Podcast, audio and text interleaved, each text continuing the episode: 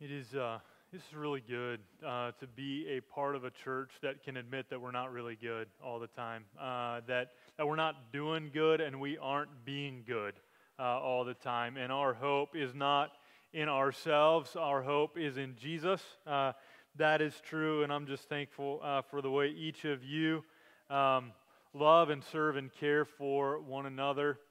it is it is good.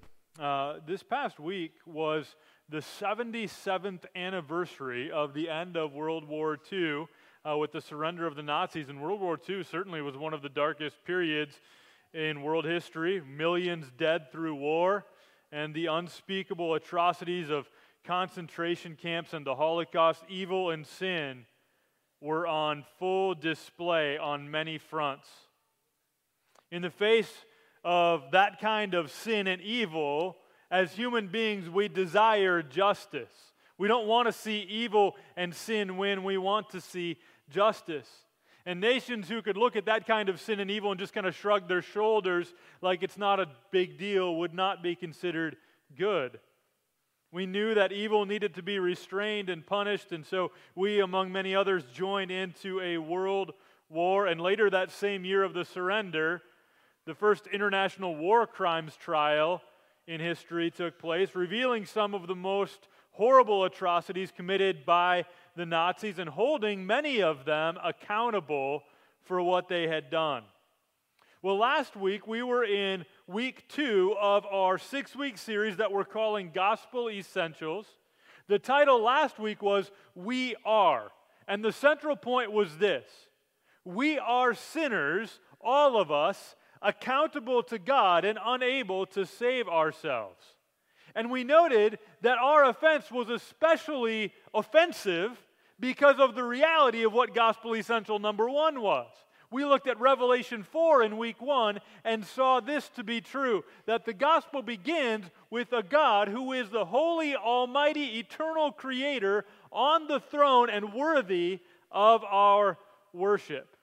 So that's one and two. That's where we've been today. We're hitting gospel essential number three. The title for today God judges. So we've done God is, we are, and now God judges. Here's the central point today quite simple God judges justly, pouring out wrath on sinners. As the holy, almighty, eternal creator on the throne and worthy of worship, looking at people like us, sinners, all of us right? And remember how we said it last week? It's all of us and it's all of us, right? All of us and all of us.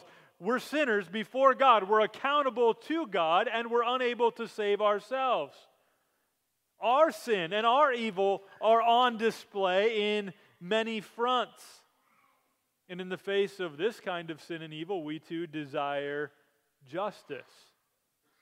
We're all guilty of cosmic treason, a God who would look at the kind of sin and evil that exists in all of us and in all of us and just shrug his shoulders like it's not a big deal, that would not be a good God. That is not a God worthy of worship because that's, not, that's not a God who is good and just.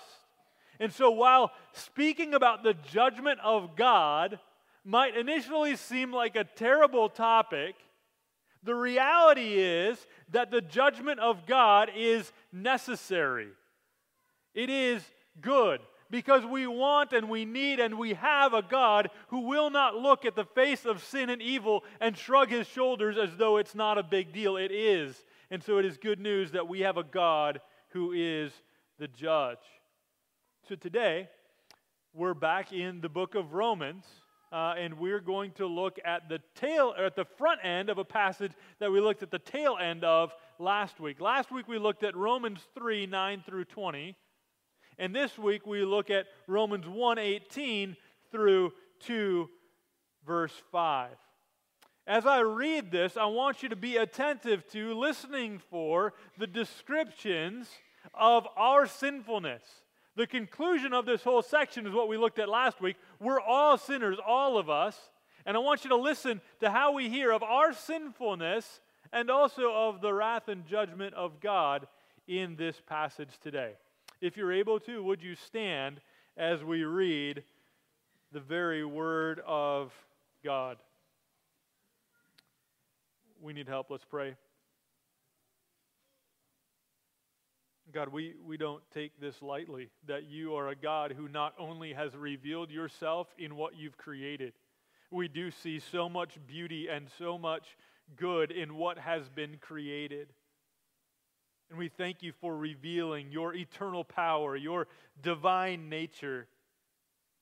But I thank you too that you have sought to make it clear that that's not all we need to know of you. That's not all we need to know about ourselves. And so I thank you for what your word says about who you are and who we are. And I pray that you would make more of that clear that we might better understand, believe, know, that you would soften our hearts to believe the gospel and respond rightly as we look at a sobering passage today. Thank you that your Holy Spirit was at work to inspire Paul to write every one of these words, that your Holy Spirit was at work in me as I wrestled with them and prepared a sermon on them this week, and that you would be at work by your Spirit now to build up your church for our good and for your glory, for the sake of even many others in this world. In Jesus' name, amen. Romans chapter 1, beginning in verse 18. This is the word of the Lord. For the wrath of God is revealed from heaven against all ungodliness and unrighteousness of men, who by their unrighteousness suppress the truth. For what can be known about God is plain to them because God has shown it to them. For his invisible attributes, namely his eternal power and divine nature, have been clearly perceived ever since the creation of the world in the things that have been made. So they are without excuse. For although they knew God, they did not honor him as God or give thanks to him, but they became futile in their thinking, and their foolish hearts were darkened. Claiming to be wise, they became fools and exchanged the glory of the immortal God for images resembling mortal man and birds and animals and creeping things.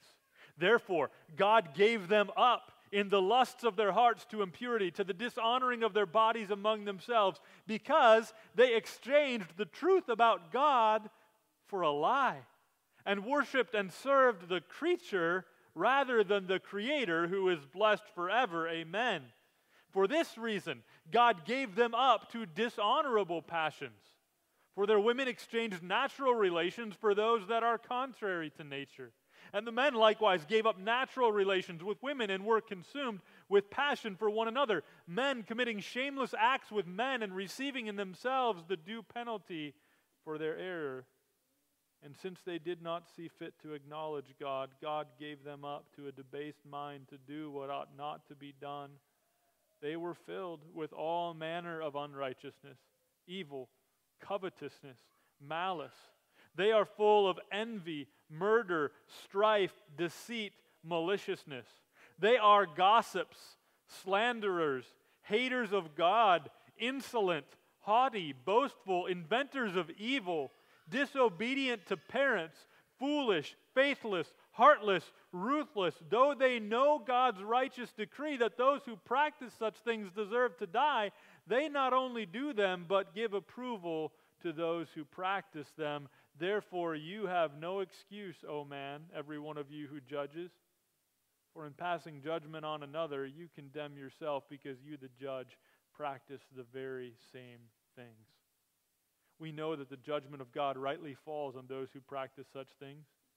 You suppose, O man, you who judge those who practice such things and yet do them yourself, that you will escape the judgment of God?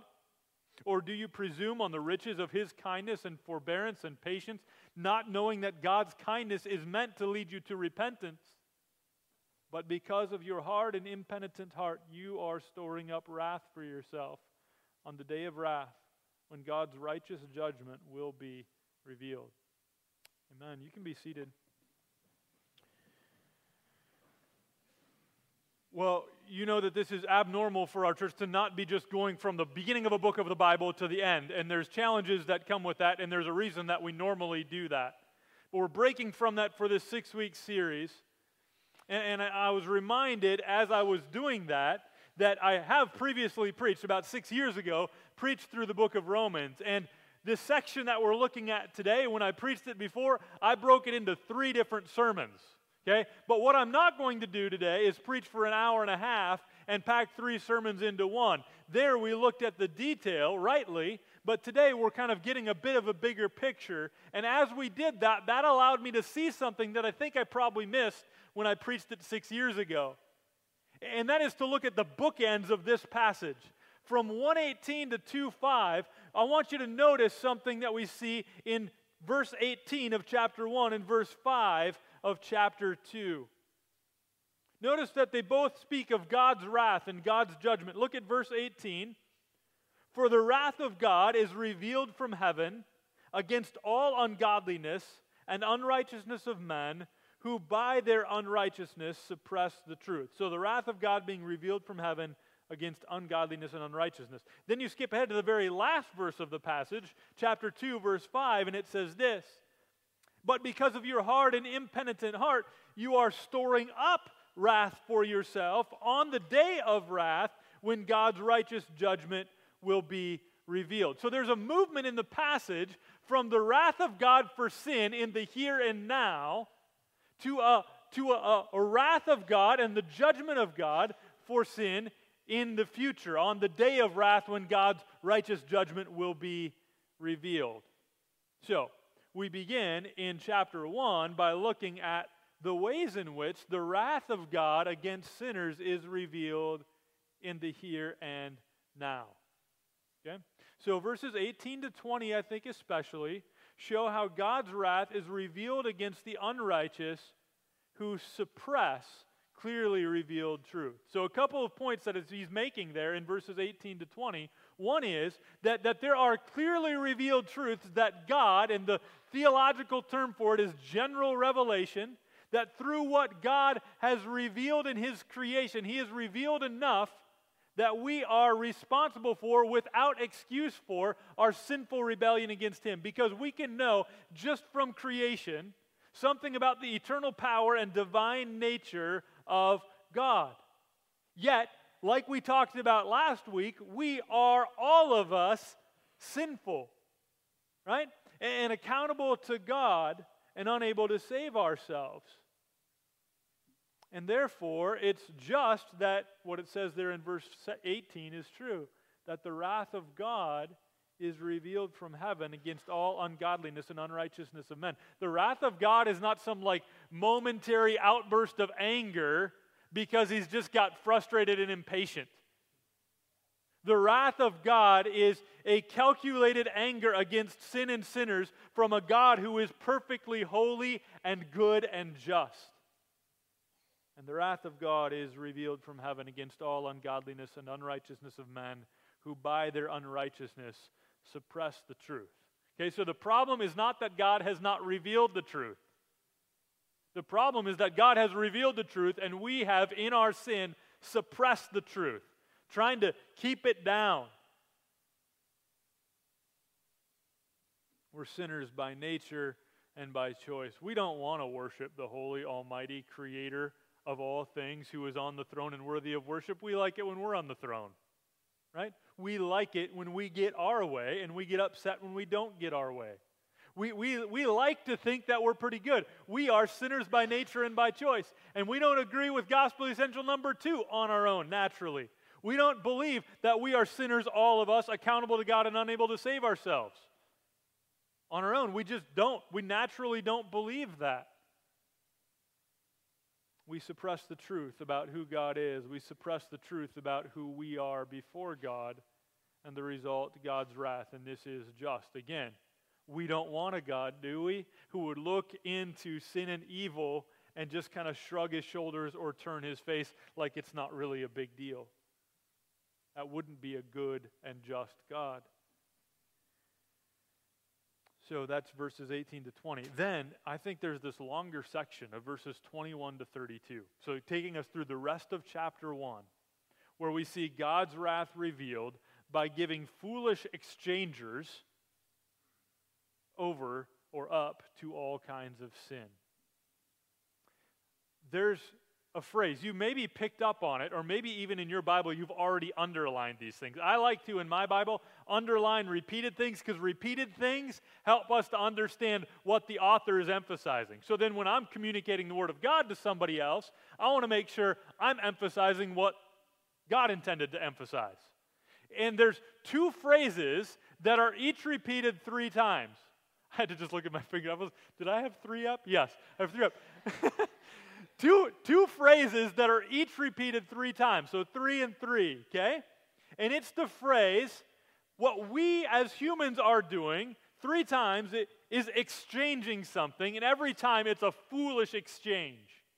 And three times the phrase God gave them up to or God gave them over to is repeated. Do you see that in the passage? Let's look. Verses 21 to 23 first. Verse 21 For although they knew God, they did not honor him as God or give thanks to him, but they became futile in their thinking, and their foolish hearts were darkened. Claiming to be wise, they became fools. And here's the first exchange. And they exchanged the glory of the immortal God. Remember, that's what we talked about in week one. God is, who God is. They exchanged the glory of the immortal God for images resembling mortal man and birds and animals and creeping things. That's a foolish exchange, isn't it? And that's exchange number one. We have been had the eternal, holy God revealed to us, and instead of worshiping Him, we turn and worship all sorts of other things that He has made. Doesn't make sense. It's a foolish exchange. Then in verse 24, we got the first God gave them up. Therefore, so it's connected, therefore, God gave them up in the lusts of their hearts to impurity, to the dishonoring of their bodies among themselves. So, because of this foolish exchange by which we choose not to worship God, but to instead worship that which God has created, He gives us up to the lusts of their hearts, to impurity and the dishonoring of their bodies among themselves. And then there's another foolish exchange. Verse 25 because they exchanged the truth about God for a lie. And they worshiped and served the creature rather than the Creator who is blessed forever. Amen. Second foolish exchange. It is foolish to worship a lizard instead of the Lord. It doesn't make a whole lot of sense to serve money instead of serving the Creator.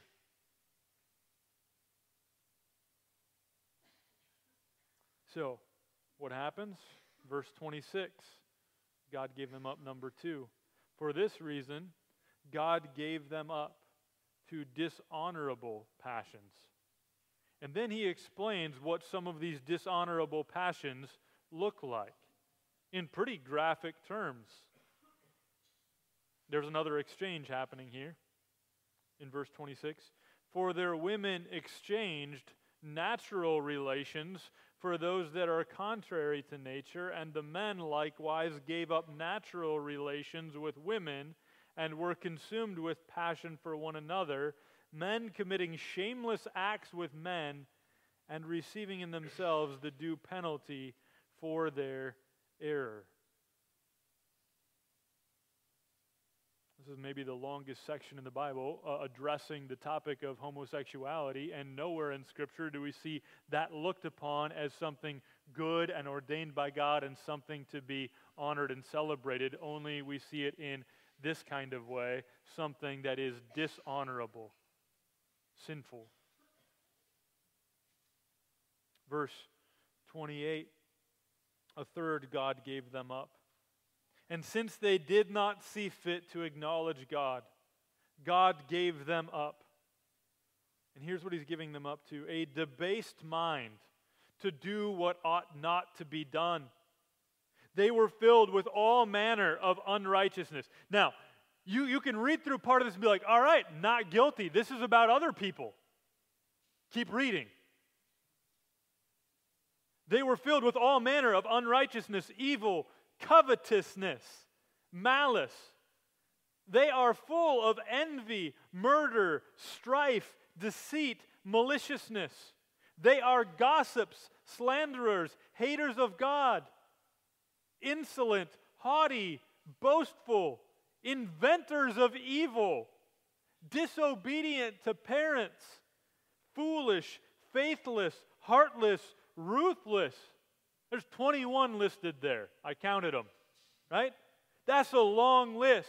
Unless we would be people that are quick to kind of just point our fingers at here, here's, here's what sin looks like. Let's read through the rest of the list, right?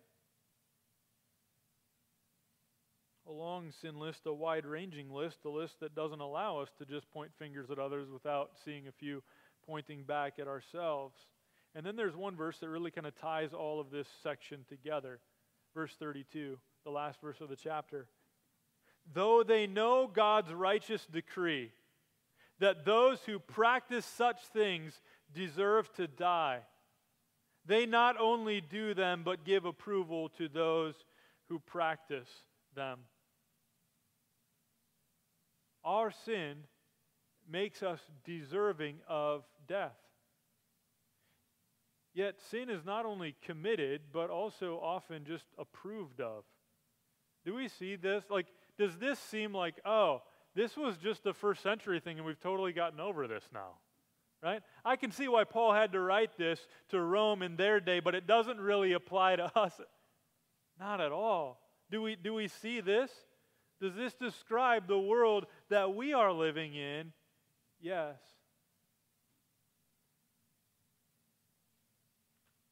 So I want to make a connection just because I don't want to just assume we can see it. I want to make a connection between all of this and the first phrase at the beginning the wrath of God. Verse 18 started this section by saying, The wrath of God is being revealed from heaven against the unrighteousness and ungodly. Remember how verse 18 started? The wrath of God being revealed. And then he goes on to talk about all these exchanges and all of this God giving them up. What's the connection? I would say it's this that part of the way in which God's wrath is experienced by the unrighteous is when God gives them up to do in their lust whatever they want to do. Part of the consequence or penalty or, or, the wrath of God for sin in the here and now is not like a lightning bolt coming from heaven to strike dead the sinners, but a God giving them up to just all right, then have at it. Think about it this way a parent who gives their kid candy to be enjoyed, a really good gift. Amen, kids, right? Candy is good. And if your parents give you that, they give you that as a good gift. But you then, as a child, have a choice. How am I going to use that candy? Because probably it comes with some instructions because your parents love you and they like to sleep. And a kid having a choice to honor and thank their parents, they can choose to enjoy that as instructed, as a good gift from their parents, or they could take the good gift given to them by their parents and misuse it by eating as much as they want, dishonoring their parents, but also in dishonoring their parents, what are they doing probably? Hurting themselves. Now, parents could stop and reprimand them right there, but one way to handle this as a parent would be well, I'm just going to give you up to it. You just have at it. You, you, you think that's going to be good for you to just eat endless supplies of candy and cookies and ice cream? There will be consequences for that. Maybe not immediately, but eventually you will feel them. That's something like, I think, what God is doing here. You could put other examples in there.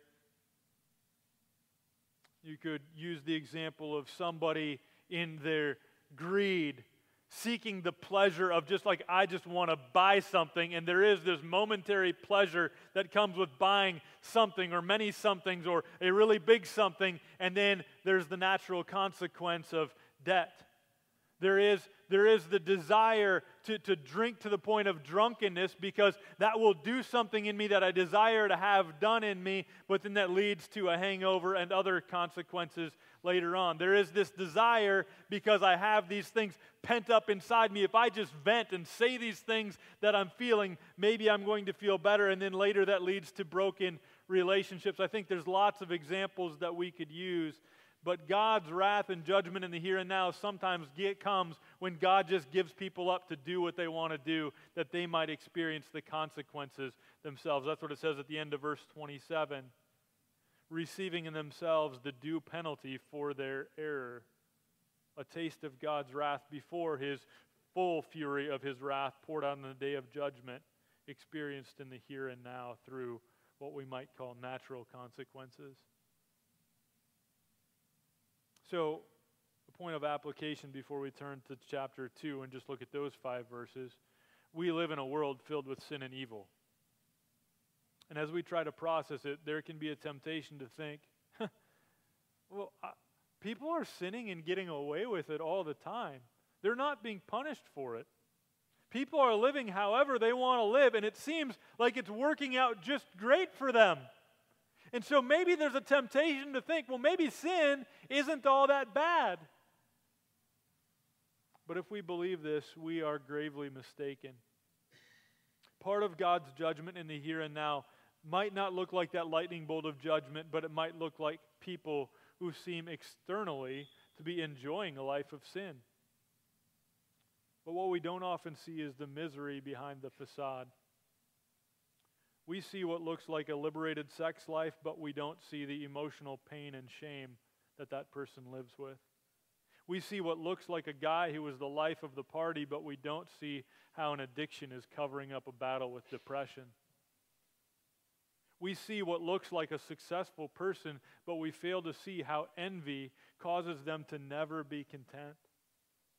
We see what looks like a disobedient kid having more fun and getting away with it in school all the time. He's having way more fun than the rule followers, but we fail to see the way in which that kid just feels really lost and really craves some good authority. We must keep in mind that sinners are not getting away with it but sometimes God's judgment is coming by Him allowing them to just be given up to it. We're sinners by nature and by choice, and sometimes God's judgment in the here and now looks like Him letting us have at it, letting our master sin just take charge and rule. We live in a world where things that were once condemned are not just accepted, but even celebrated. We must not allow ourselves to get to a place where we just shrug our shoulders at sin. It's super easy in this world to be desensitized to it. But let's not be people who quickly just shrug our shoulders at sin. We don't want to be people who look at evil and call it good. And praise God that we have a God who will not do that. He will not look at sin or evil and shrug his shoulders or look at it and call it good. No, we have a God who judges. Sometimes his wrath is felt in the here and now, in the present, and, it, and for sure we know it will come in the future. And that's what we see in chapter 2, verses 1 through 5. So let's look at those last five verses. I should point out, if we have been looking at the whole letter, really the, the focus of what Paul is saying in 118 through 32, the section we've gone over so far, Paul was the target for that was pagan Gentiles. Okay? Their, their biggest problem was that even though they had seen God, He had revealed Himself in creation, they were rejecting God and they were living sinfully in all kinds of different ways, making all sorts of foolish exchanges, and God giving them over to do what they wanted to do. And so Paul is really addressing them here. And those who, like Paul, are Jewish would have been probably listening to this part of the letter up until this point and saying, Yes, Paul, you tell those dirty Gentiles, you tell them what they deserve. And then whoever's reading this letter to the church gets to chapter 2 and the crowd gets quiet. Therefore, you have no excuse, O man, every one of you who judges. For in passing judgment on another, you condemn yourself, because you, the judge, practice the very same things. And the religious people who compared themselves to those dirty pagan Gentiles and thought they were doing just fine are now being told that you too stand before God condemned. Because you're doing the very same things. Verse 2 we know that the judgment of God rightly falls on those who practice such things, right? And the Jewish people would have said, yes, it is right that the judgment of God fall upon those who are transgressing the law, who are rebelling against God. Verse 3 Do you suppose, O man, you who judge those who practice such things and yet do them yourself, that you will escape the judgment of God? Just asking them flat out, like, did you think you were going to get away with it? You think that God is just going to pour out his judgment on other people and you're going to be just fine? Why? Verse 4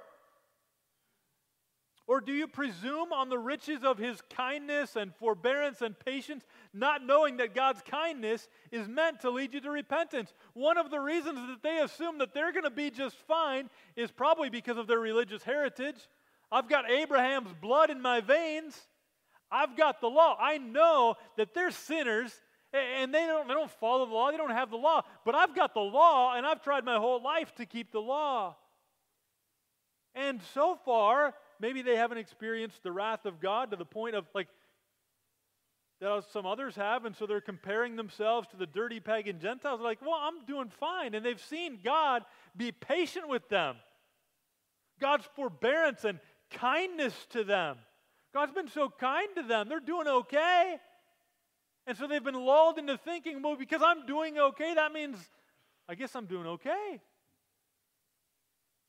And they have not repented of their sin. But then verse 5 is so sobering. Verse 5 But because of your hard and impenitent heart, you are storing up wrath for yourself on the day of wrath when God's righteous judgment will be revealed. Their lack of repentance reveals a hard and unrepentant heart. And this sin of theirs is earning them something. Well, what is it earning them? They're not storing up treasures in heaven. What are they storing up? Storing up wrath for yourself. On the day of wrath, when God's righteous judgment will be revealed. This would have been shocking to a religious Jewish person who's tried really hard to honor the God of the Bible by obeying the law. They would assume that God's wrath was not for them, but for others. It was for the pagan Gentiles, but here Paul is saying, no, it's also for you.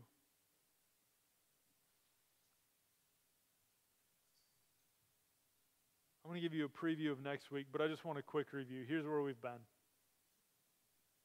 Number one, God is the holy, almighty, eternal creator on the throne and worthy of worship. That's where the gospel begins. Number two, we are sinners, all of us, accountable to God and unable to save ourselves. Doesn't matter if you're religious or you're born into the right family, all of us deserving of the righteous judgment of God. Good and just. God is good and just. He cannot shrug his shoulders at sin. And so the third point today was this God judges justly, pouring out his wrath on sinners. This is what all of us deserve. Here's the good news I want to leave you with. This is what all of us deserve, but this is not what all of us will get. Say it again. This is what all of us deserve, but this is not what all of us will get. There is one way in which sinners like us, unrighteous before God, can experience reward from God rather than wrath from God. It is through faith in Jesus. It's the only way. Right? So this is just a preview of next week, but I don't want to assume everybody's going to be back next week, so I got to give you a little preview. This passage was all about all sorts of foolish exchanges. Exchanging the truth about God for a lie. Exchanging worship of the one true God for worshiping and serving created things. But Scripture also tells us of a great exchange And that great exchange is this that all of our sin, for which we deserve the, the just, righteous wrath of God, all of our sin has been laid on Jesus so that all who trust in him receive his righteousness. That's the great exchange. Our sin for his righteousness. Through the atoning work of Christ on the cross and in his resurrection. We're going to talk more about that next week. But if you are ready on this day, if you're convinced that you are a sinner before a holy God and you are deserving of his judgment, and you, you have not put your faith in Jesus and have not experienced that great exchange of your sin for his righteousness, please talk to me today. There's nothing more important that we could talk about. I'd love to talk to you about that. Many of us have been saved by God's grace through faith in Jesus. And so when we hear of the judgment of God, we need to be reminded of this news that Paul will get to a little bit later in the letter. Romans chapter 8, verse 1. There is therefore now no condemnation for those who are in Christ Jesus. All of us on our own stand condemned before a holy and righteous God, a God who, because he is good and because he is just, must judge sin and sinners. That's where all of us stand. But we stand in a new place because Jesus stands before the throne of God, interceding for all of us. And there is therefore now no condemnation for those who are in Christ Jesus. That is good news. That leads us to worship. That is good news. That leads us to proclaim that to other people. And that is good news that gives us hope to carry on in this world. Let's pray. God, would you today save a sinner who is being convicted of their sin? who maybe has been flirting around with sin like it's not all that big of a deal, and who has been confronted by the power of your Holy Spirit with the reality of their sin and the reality that their sin is deserving of your wrath and judgment. I pray that, that whoever that might be, ready to receive the free gift of salvation bought for us with the blood of Jesus, would have the courage to come before you and then share that with others today. And for those of us who have been saved from your wrath through faith in Jesus, would you help us to be astounded again at your great love and mercy? As we're going to sing right now, we believe that from you and through you and to you are all things. You are the one who deserves the glory forever and ever. So we pray in Jesus' name. Amen. Amen. If you're able, please stand with us.